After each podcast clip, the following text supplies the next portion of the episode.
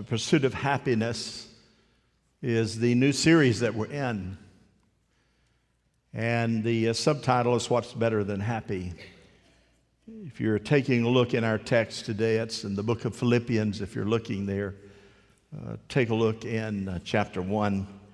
And uh, we're going to show it on the screen, but you may want to find it in your Bible. Chapter one, one through eight, Tuesday night, six thirty. six thirty Tuesday night is our annual business meeting. It's a time of celebration. If you're a member of the church or just an individual who loves the church, you come on out. Six thirty, we start sharply. It usually lasts an hour, maybe a little more, uh, so that you can enjoy the blessings of the Lord with us. Who might be the happiest person you know? Individual, you can always count on them kind of being up. Individual that when you're in their presence, you know that you're going to be encouraged. Individual you thought, wow, you know, that person never seems to have a down day. Do you have somebody like that in your life? Or maybe you say, well, I don't have a person like that, but I do have a person like this. Negative, ho-hum, complains all the time, no all the time, never happy, no, what I, no matter what I do, I cannot get their attention. And all they want to do is complain and moan and groan all the time. Hopefully you're not seated beside a person like that. You say, well, where do I have a happy place? You know, say, where's a happy place? If you don't have a happy person and you're not a happy person and you have to be around a person that's miserable, or you are the person that's miserable, uh, we're going to learn all about that today. But say, well, here's what we're going to do. We're going to get in the car and we're going to go to the happy place. And the happy place is Disney World. Oh, it's a happy place. Oh, it's such a happy place. You drive, park three miles from the parking lot, call on a tro- crawl on a trolley, go, you get to stand in lines. You get to take your kids to a small, small world after you've stood in line forever. You get to buy food, which costs you an arm and a leg, and you had to pay about one hundred dollars, one hundred twenty-five dollars to get in. That's a happy place. Happy place, happy place. And you get to hear him saying, it's a small world after all. It's a small world after all. It's a small world after all. It's a small, small, small, small world. And you know what? You complain about the courses repeated here, but you stand there and here it goes, it's a small world. And you stand there all day long and say, oh, what a happy place. Are you happy? Do you know our culture is not a happy culture? Our society is not. What about your churches? We get great reports and reviews from individuals who come visit Victory Church, and uh, they say, well, it's a happy place. People are warm and friendly, and they shake my hand, and they smile a lot, and that's, that's the reports that we get from most of you. Most all of you, you know, do that. And if you ever come to church, that's the kind of church that you want to go to. You don't want to go to church where all they do is complain about what they don't have and be negative in every regard, et cetera. That's not where you want to go. You want to go to say, hey, I feel accepted, I feel loved, and I, I, I enjoy life there. It's a happy place. How wonderful is that? But I can tell you that many people are hungering for joy and happiness, and it is elusive. And the reason that it is elusive, mental health experts say that more people are in depression today. Matter of fact, ten times more people are in depression today than in nineteen sixty. ten times more. We have more wealth, better educated, all that goes along with it, more technology, certainly than then, and yet ten to- times more in depression. The average age in nineteen sixty of people that were depressed, twenty-nine and a half. You know what it is today? fourteen and a half. That's the average age, fourteen and a half. What in the world is going on? How is it that young fourteen-year-olds should have to carry the burden of depression? What is it? Is they have no good example? Is it that they see more misery and the problems today seem to be greater than ever? How is that possible? And I can tell you that there is a connection between meaning and a relationship with Jesus Christ. meaning and the respect of Lord's Prayer, meaning and, and respect of the Ten Commandments, meaning and respect for adults, meaning, and it goes on and on and on in the name of the Lord Jesus Christ. And so we have a good solid foundation to say, maybe you ought to do a message and a series on, on the pursuit of happiness. And so we chose the book of Philippians. It's known as the Joy Book. We know that the Apostle Paul wrote that book, and we know that the words for joy in that book was rejoice and rejoicing. Rejoice and rejoicing. It's used fourteen times in four chapters in the book of Philippians. And you say, well, it's something. The Apostle Paul, what a great man of God. He wrote the book. Well, let me tell you about his circumstance. He wrote it in jail in Philippi. In stocks, in bonds, beaten within an inch of his life, ridiculed, maligned over and over and over and over again, in chains, in disgrace, and doesn't know what his future, and the future doesn't look bright at all. And yet a man can write a book like Philippians from a circumstance like that. Well, what's your problem? So Philippians one, to get our text before us, verse number one through eight, Paul and Timothy, servants of Christ Jesus, to all God's holy people in Christ, Jesus at Philippi, at Philippi, together with the overseers and the deacons, grace and peace to you from God our Father and the Lord Jesus Christ. I thank my God every time I remember you in all my prayers. For all of you, I always pray with joy because of your partnership in the gospel from the first day until now, being confident of this, that he who began a good work in you will carry it on to completion until the day of Christ Jesus. It is right for me to feel this way about all of you, since I have you in my heart, for whether I'm in chains or defending and confirming the gospel, all of you share in God's grace with me. God can testify how I long for all of you with the affection, with the affection of Christ Jesus. A remarkable letter that is penned there in Philippians by a man who is in dire straits and dire circumstances. Surely there is a hidden secret that we can discover, that we can understand in our depressed, crazed world today, when we've come to believe that a bigger house, a larger, a larger uh, vehicle, and more money and greater savings will in fact meet the void in our lives today. Most now can tell you that it does not. The Apostle Paul, in Christ Jesus, by the will of God, this is how Paul looks at it. He said, I want you to know, I don't come as a business manager, an entrepreneur. I don't come to you as a wealthy man. I don't come to you as an educated man. Here's what I want you to know. From the very beginning, he talks about he and Timothy. He says, Paul and Timothy, servants of Christ Jesus. Servants, so that might be a secret that we look at. Servants of Christ Jesus, not millionaires, not great pensions, not wealthy lands, not herds of cattle, a servant of the Lord Jesus Christ. Why, I don't know that you and I woke up today and said, okay, today, servant of Jesus Christ.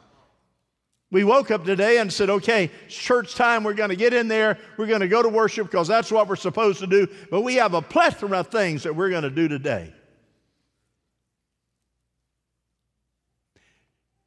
Paul deals with that. Philippi was a colony of the Roman Empire. Let me give you the D N A kind of Philippi. Here it was. If you were of the culture of Philippi, part of the Roman colonies and or government, you were a ladder climber. You're an individual that if you're going to be a part of the culture in Philippi, you better learn how to climb that ladder, buddy. You better have your suit ready. You better have your tie ready. You better, you better have the best of clothing, that when you made an appearance that people knew, here's an aggressive person. Here's an educated person. Here's a person that will not wait on you to get on the ladder. They're going to get on the ladder and they're going to start climbing, because prestige and position meant everything, even to the degree of trashing relationships, family ties, et cetera. I'm going to climb that ladder at any cost. And we know that people have done that in our culture. When they got to the top of the ladder, they found out it really wasn't worth it. because then they had no one of intimacy to really share what they had been able to accomplish on their way up, because people did not matter to them. Paul steps to the plate and he says, hey, I got a lot of things in my life, but I'm telling you, be a servant. I am a servant, and I bear that cross, period. I'm not a man of a pleasant life. I'm not the ruler of a person of a successful life. He said, I'm a servant of a great cause. Well, there's something bigger than you are, than I am. I'm a servant of a great cause, a great cause that is larger than I am. You see, it didn't make any sense then to a lot of people, a servant to a great cause. You see, here it is. I will never be happy if the ultimate goal of my life is for me to be happy. That was a statement. You'll never be happy if the goal of your life is to be happy. You know why? Seasons change, people change, circumstances change, wealth measures change, and often happiness is connected with what you have in your hand now. What if it's no longer there, and what if it changes just like that? What then do you base that happiness on? Here's what Paul says. Have a meaningful life. A happy life, a meaningful life, because here's the detail of what he's going to. If you have a meaningful life, happiness comes automatically. If you have a meaningful life, joy comes automatically. But he said, if you have a happy life and you don't have a meaningful life, it will fade and get away from you. And you'll always be trying to chase the gold at the end of the rainbow, and it will not matter. And let me say to you, I have met a lot of people who do not have much, but they have a meaningful life, and they're the happiest person in the world. You are not going to get them down. They are not going to complain. They are not going to criticize. They're just going to be happy. Stanford University did a, a study, and it says the pursuit of a meaningful life and the pursuit of a happy life. Here's what it says. It turns out that happiness without meaning actually becomes very shallow and extremely self-centered. Self-centered, because I want to be happy for what I can gain as opposed to having a meaningful life. I'll be happy if things go well. I'll be happy when I retire. If I had more money, I'd be happy. We know all that. If I had more stuff, I would, I would certainly be happy. I believe that. So how do we get there? In our few minutes together, how do we get there? Joy comes actually when I practice acts of kindness and generosity. When I practice acts of kindness, Joy comes actually when I practice acts of kindness and generosity. Joy doesn't come because people do something for me or you. Joy comes when I do something for someone else. I determine what their need is. Paul said, I determine what their need is, and I feel their need. I feel their burden. I feel what they're going through. And Paul said, I'm going to Philippi, which is a la- ladder-climbing culture, and I'm going to go as a servant. And when he began to reach and teach the gospel of Jesus Christ, they said, we don't want to listen to that. It is contrary to what we have learned in the culture on our way up the ladder. In your relationship with one another, you can have the same mindset, he said, of Christ Jesus. I'm not here, Jesus said, I'm not here to be served. I'm here to be a servant so that your need is met. And what did he do? He did not climb the ladder. Jesus, the Son of God, he came down the ladder. He said, I'm coming from the highest position on the pole up here, on top of the ladder, and I'm coming down. Had he not came down the ladder, you and I would have never been redeemed. If he were not willing to take from his throne to come down to earth, you and I would not have the privilege of redemption. Thank God he loved us enough to say, I'm coming down the ladder to where you are by the grace of God. And if you understand what you have is nothing you earned, nothing that you own, but it is something I chose to give to you because I love you, even to the point of a cup of cold water. Acts of kindness. Acts of kindness. I was um, coming out of our neighborhood uh, the other day, and uh, I don't I don't know what day it was.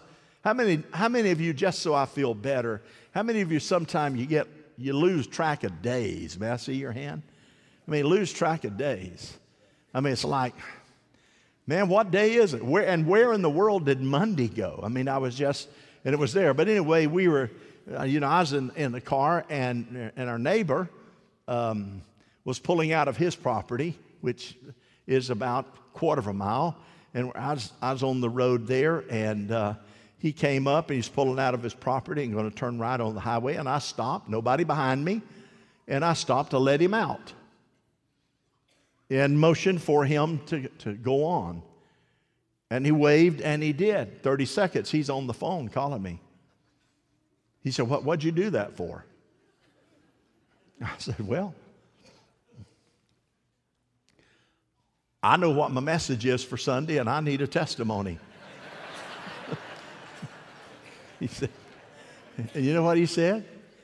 He's a cantankerous old bird anyway. He said, nah, that's not the reason. I said, really? He said, Sharon in the car with you? I said, yeah. He said, that's the reason. That's the reason. I said, no, it's not. I'm sincere. Really? He said, okay, good, but act of kindness. Now, how does that look? When is the last time you gave an act of kindness to someone you didn't plan on giving it to them? Just an act of kindness out of a moment of spontaneity, or a purpose-driven act of kindness, like to a, a single-parent family here in the church, or someone that you know. Most of the time, females, because it's difficult to try to make ends meet. If you're a single lady or a single lady with children, to the degree of uh, what I'm trying to open a jar of pickles, you know, uh, and get it open. I mean, grab it. So I, I can't get that open. Uh, to understand what it means and what it means, because often finances say, you know what, I'm gonna, I'm gonna, I know people like that. I'm gonna seek that person out. Here's what I know about many of them and a lot of people. They're praying, God, give me a miracle. God, give me a miracle. I need just a little help. God, give me just a little. And you know how God answers the prayers of people needing miracles? He calls on other people who are in the family of God and say, help them get a miracle. You're the answer to their miracle. Anybody with me out there? Everybody happy now? We all going to sing It's a Small, Small World After All together? No, here we go. Understand that that's what Paul said. He said, you understand that, that act of kindness. So I encourage you this week, consider doing that. Here's another act of kindness. At the Dream Center yesterday, we had about, I don't know, one hundred fifty Publix employees. Yeah, where shopping is a pleasure.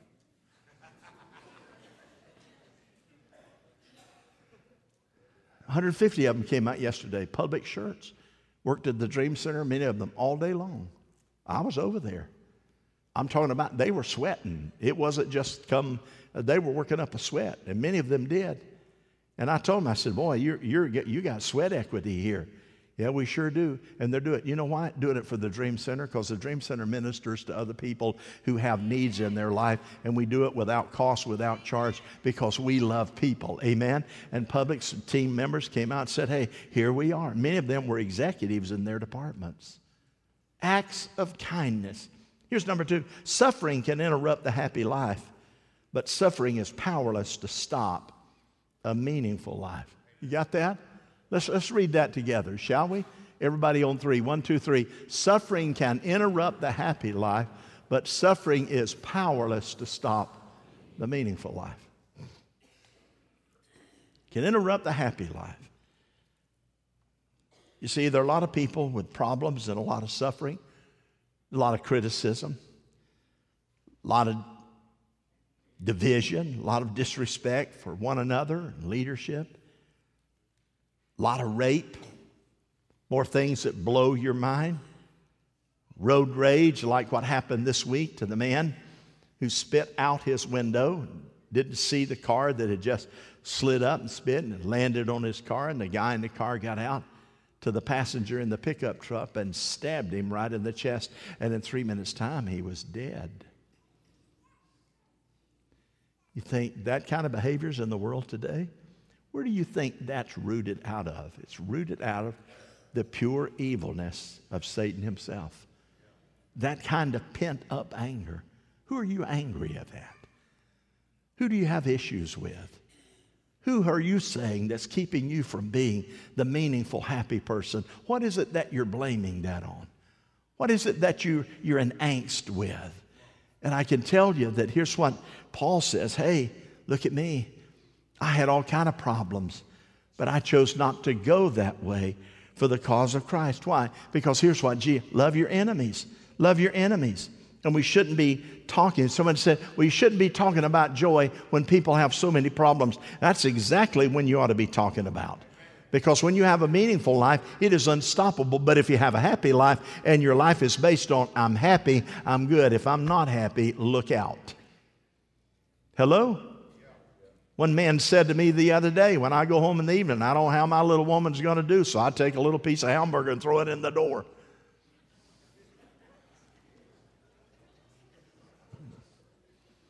She's not coming after it. I know I'm good to come on in. Now, I didn't agree with him.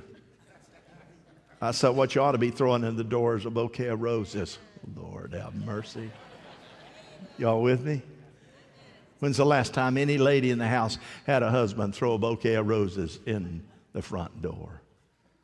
You should try it. I don't know whether it works or not, but it sounds better to me than the other. Think about with me now. You say this stretches things. Paul says, every time I think about you, I'm grateful. He is referring to the group of people that just beat the living daylights out of him. Every time I think about you, why did he do that? Because he said, I have programmed my life that I might be in pain, that I might be being tortured. Things may not be going my way, and I may have difficulty here that I'm dealing with, with other people. But he said, I have determined that my happiness is not based on whether I'm getting treated comfortably or pleasantly. I've chosen to have a meaningful life. And that meaningful life says, I cannot be stopped because it's not based on something that is given to me.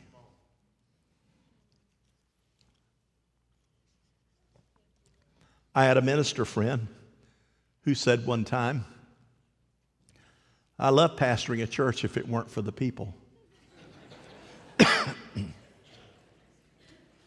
He later committed suicide. His problem was bigger than a few people in his church. Your problem is bigger than just differences in your home. Your problem is bigger than differences on the job. Your problem is bigger if you have such anger problems. You go off all the time. And I can tell you what your problem is. Your problem is the lack of intimacy, of taking the time to get to know Jesus better and allowing him to invade the territory that you have protected for others and let him come in and be king of that throne. You and I can get bent out of shape at anybody. How many of you can get bent out of shape on a dime? How many of you know it won't take a dime for you to get bent out of shape? We can. How do you look at life? How do you look at your job? How do you look at one another? How do you, how do you look at your marriage? How do we respond to suffering? How do we respond to that? No joy for me. We understand that your life, you have to cultivate that attitude that is positive in Jesus Christ. You could say, in, if you were to write Paul's letter, how would it look like? If you were to write it and say, based on how I feel today, if I had to write the letter, I'd say, listen, everyone, you know, here it is. I'm depressed. I'm angry. I'm mad. I don't want anybody to get in my way. I have been cynical my whole life. I intend to stay that way. And if you don't like it, you can pack up and leave. Wow. Or you could write, if you had to write your own eulogy or people's going to talk about you, you could say no situation got in their way. It didn't matter if they had money. It didn't matter if they, they were in the midst of difficulty, if their house flooded or a tornado took it down. I never saw them cave in to bitterness or hatred. It didn't matter how they got treated. They always seemed to rise above it. They always seemed to make the best of it. No difficult despair there. They stayed on top of it by the grace of God. You say, well, I'm just not that person. Do you know why? You choose not to be. But here's something you're overlooking. God says that you can be. And it's based on your desire to become more intimate with Him. Talking to Him, loving Him, and taking time to do it. What do you give your time for if you rob your intimacy with God? Number three, meaning comes when I invest deeply in what matters most, which is in the relationship with people. Your best asset, a meaningful asset, is in those that you're closest to. You see, what really matters to God, a lot of times are people that you don't like and you've chosen not to like. What matters to God is the very person that just really twists you out of shape. You know what? God says, hey, I love them. You love them. But God, no, no, but nothing. The matter for of relationships, Philippians one, three, and four. I thank my God every time I remember you. In all my prayers for all of you, I always pray with joy. Always. I always pray with joy. Paul says, I've got all kinds of memories. I've got many memories of unhappy circumstances and difficulties of individuals. I still see their faces as they beat on me. He says, but I chose to make this a meaningful life, to rely on Jesus Christ, to fight my battles for me, and to not desire to get even with those who have ridiculed me, but to take all of my energy and allow the Holy Spirit to be my closest friend and give me instruction. Nobody has unhappy relationships and a happy life. No, I got a happy life, and you've got all unhappy relationships, and nobody has joy-filled, meaningful relationships and a joyless life. The study in the Journal of Socioeconomics found that there are changes in people's income uh, as they viewed life made them happier. How many of you think they would give you the potential of being a little bit happier if you got a twenty thousand dollars pay increase tomorrow? May I see your hand? That'd be twenty thousand dollars. I, I don't, I see that hand over there. One hand anyway. twenty thousand dollars, all right, that's not good enough for some of you. twenty thousand dollars is a piece of cake. All right, how about fifty thousand dollars? How many think you could get happy on that one? How about ten dollars? Let me tell you how that equates. If you're going out that parking lot out there and you look down and you're walking and you found ten dollars on the ground. I know the majority of you would pick that up and bring it right back into the front desk and say, I found that in the parking lot and I just thought I ought to give it back. Florida law says that finders automatically become owners of what you find. So if you find it, it's mine, legitimately, it's mine. But here's what happened. If you found ten dollars, you know what you would do? Most of the time, look what I found, ten bucks. And it would bring a smile to your face as you slid it into your pocket. Or as you said, well, next time the offering is taken, I'll put it in the offering if, if I remember. No, I know what most of you would do. Here's what they said. That the Journal of Socioeconomics did a study and they said they can put a number, a monetary amount on positive relationships. If the majority of your life has positive relationships, here's the monetary value they put on it, one hundred thousand dollars. What do you think about that? one hundred thousand dollars, that's worth in money, having positive relationships, one hundred thousand dollars. Wow, that's unbelievable. I've got a deal for you. If you give me eighty thousand dollars, I'll be your friend and you can save twenty thousand dollars. I don't need the one hundred thousand dollars. Amen? Give you a little discount there. But they said there's something to it of human nature that in relationships is far more valuable than we can imagine. But what do people chase? They pay, chase asset. They chase money. They chase things. They chase stuff. And at the same time, fail to have a positive relationship with the majority of the people around them. Paul says, every time I think about you, I pray with a grateful heart and with joy. Unbelievable. Every time I remember you, God, I love you. So how do you deal with that? An author wrote a book, Sean Aker. Sean Aker was going to his tax accountant. And this tax accountant seemed to be upset. He said, hey, man, what's going on? He said, ah, that's just my wife and I. We just, she just, she's getting worse. Is she sick? No. She's just, she's negative and she complains and she moans and she don't want to do anything. And said that it's just all the time. There's just no happiness. There's nothing that we agree on. He says, well, you know, have you thought about who she has to live with? An accountant there? Well, no, but he said, I, you know me, I do better with spreadsheets.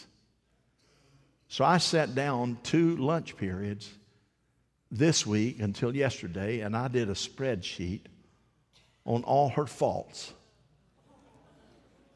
And he said, I read spreadsheets better than just, so I did the spreadsheet. And he said, look at this.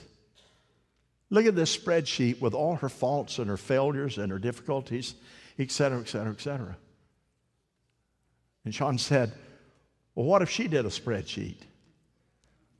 What if she did a spreadsheet on you and presented? Do you think it'd be one sheet like yours? It'd be a lot of sheets. So here we have a relationship that is recording the faults and the failures. Listen when you talk to those you have relationships with. Is it critical? Is it demeaning? Is it correction? Think about what you say and then ask yourself, do I deserve to be happy if I am constantly using this language? And so here's what we found out.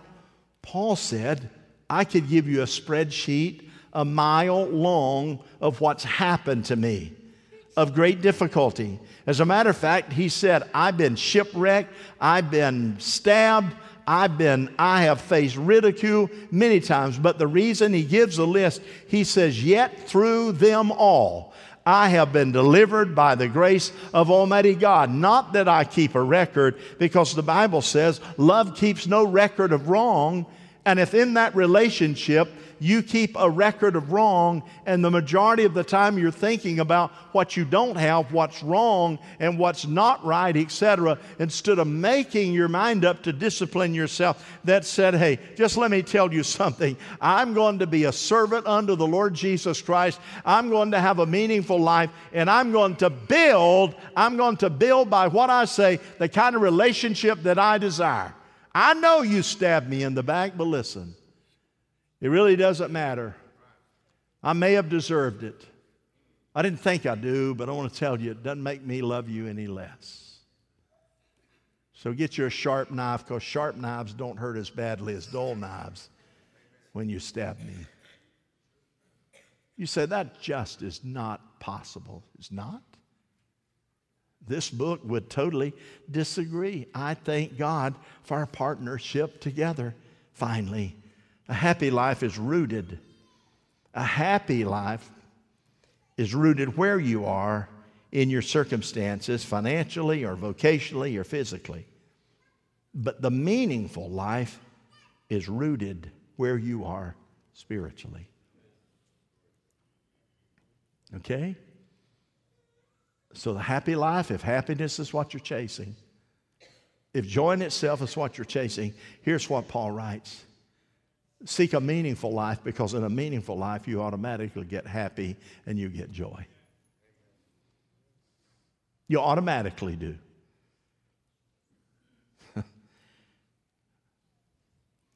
I need the right place. If I were in the right place, I could be happy. No, it doesn't matter where you're planted. How is it possible that John can be on the Isle of Patmos? He's already been boiled. He's already been boiled and he lands there. But he writes the beautiful book of Revelation because God reveals it. Paul the apostle, he's faced torment and death so many, many times, but it's not robbed him of his spirit of being a servant of the Lord Jesus Christ. And I would say to you, how is it that those out of the Old Testament can be in the pit, and yet they seem to come out stronger and better? And how is it that many can be, can be challenged and, and can be beaten and can be chased down by a mob, and still some way or another they're able to say, doesn't matter what you do to me. You can't. How is it that people today have faced the threats of demonic forces only if they would recant the name of Jesus?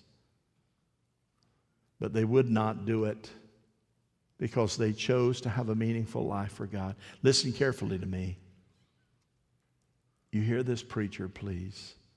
There's nothing more valuable and no, more meaningful in your life. There should be nothing more meaningful than your relationship with Jesus Christ. Nothing. No child, no job. He says, if you give me everything, I will give you abundance of blessing. And we know, he says, take up your cross and follow after me. And that be, may be foreign to you. But let me encourage you. Paul says, rejoice. God will give you everything that you need if you remember to rejoice. The Gospel of John fifteen, verse eleven. I've told you this so that my joy may be in you and that your joy may be complete. Hebrews twelve, two. Let us fix our eyes on Jesus, the author and perfecter of our faith, who for the joy set before him, he endured the cross, scorning its shame. I know what it is to be beaten up. I know what it is to be, I live in a public bowl, to be lied about. I know what it is to take the brunt of somebody who did not like what I said. I know what it is to counsel and have individuals that didn't like the counsel. I am quoted more after counseling sessions with individuals. He said this, he said, he said, often misquoted. But you live that way. But here's the deal. I was called to do what I do. And I have chosen personally to live a meaningful life. There's some days that say, God help me, after counseling with people all day long and hearing one thing after another. You have to pull up your bootstraps and say, God, is there a God out there? As we understand your life is a story that you get to write. And it needs, and you say, I'm in the throes, I'm here. You don't understand, Pastor. Find a place to pray. Break down your, in your humility. Get rid of your pride and say, God, whatever you say to me, I want to be obedient. And seek somebody out that can help you with that kind of journey and that kind of behavior. Would you stand together? Heavenly Father, we thank you this morning for your love. We thank you for your spirit. We thank you for your power. We need you. We desperately thirst after you. God, we made so many mistakes in our lives, and some people in this room are so deep in misery, it's unbelievable. They're so deep in disappointment. They've been so hurt and so bruised. Some here today have considered suicide or listening online as a way out. And God, under the anointing of your Holy Spirit, I speak to them now and say, don't do that. There's far too many people who have hands to help you, arms to love you, ears to listen to you, abilities to help you get through. If a person like Paul could do what he did, if Jesus could do what he did, if many individuals that we know forefathers could do what they did, then we can, by the grace of God. Our only hope is found in Christ Jesus. It's not found in another vacation. It's not found getting away. It's found in Jesus Christ. It's all right, all of those things are the abundance that you give us as we follow you, God. But we want you to know you, you are number one, and that we'll reach in our heart, and we'll do whatever we can. Father, I pray for young people today. At fourteen and a half years of age is the average age of those young people committing suicide today. God, help us.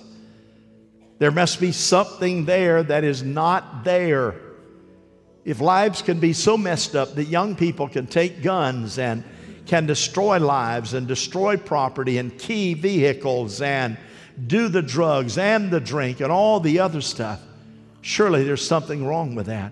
If parents can sit idly by and not know for sure that their son or daughter is really on the right track, and how do they know? Because they're in love with you, and the fruit of the Spirit of God, of Jesus in their lives, is seen on a daily basis. God, if that's not true, we have to understand the magnitude of what we're up against. Help us today. Bring healing to hearts that have been broken.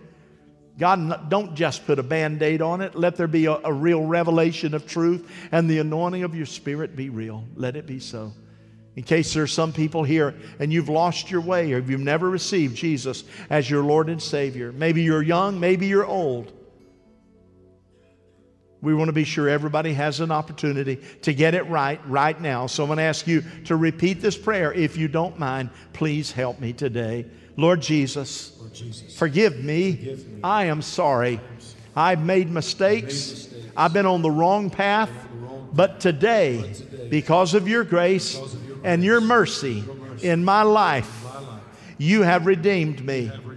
I am so sorry, am so sorry of not giving you not giving one hundred percent of myself of my and of my family. My family. But, today, but today I offer all that I have that I to you, to you. In Jesus' name. Jesus. I will serve you. I, will serve I believe if I have a meaningful life, all the things I need will be given to me. Given to in Jesus' name. Jesus' name, amen, amen. So we're going to have an altar service. It's going to be a great altar service, because some of you, right now, in you, the enemy is toying with you. Right now, the enemy is scaring you, and you feel the tension, and I'll call the butterflies that are there, because what you're about to do is you're about to take a supernatural step away from where you are to where God wants you to be, and it's a new beginning. And if you're in this room and you say, I've been hurt, and I'm bitter and angry, or I've been depressed, this moment right now can be a delivering moment for you. It can be a time in which you bring that to the altar and say, I do not want it anymore. I need to have more meaning in my life that honors God. And in your life, maybe you have someone dear to you, a son or a daughter or a grandchild, to say, I know, I know. Doesn't matter how old, fourteen and a half. I'm going to stand in for them. And I'm going to be there. I want to encourage them. I want them to know that I'm there and I'm praying, and they'll know it. And if that's you and you say, I need to get in that altar right now, you take that step of faith and let's see what God will do. You come now as we sing. Then we'll give the benediction.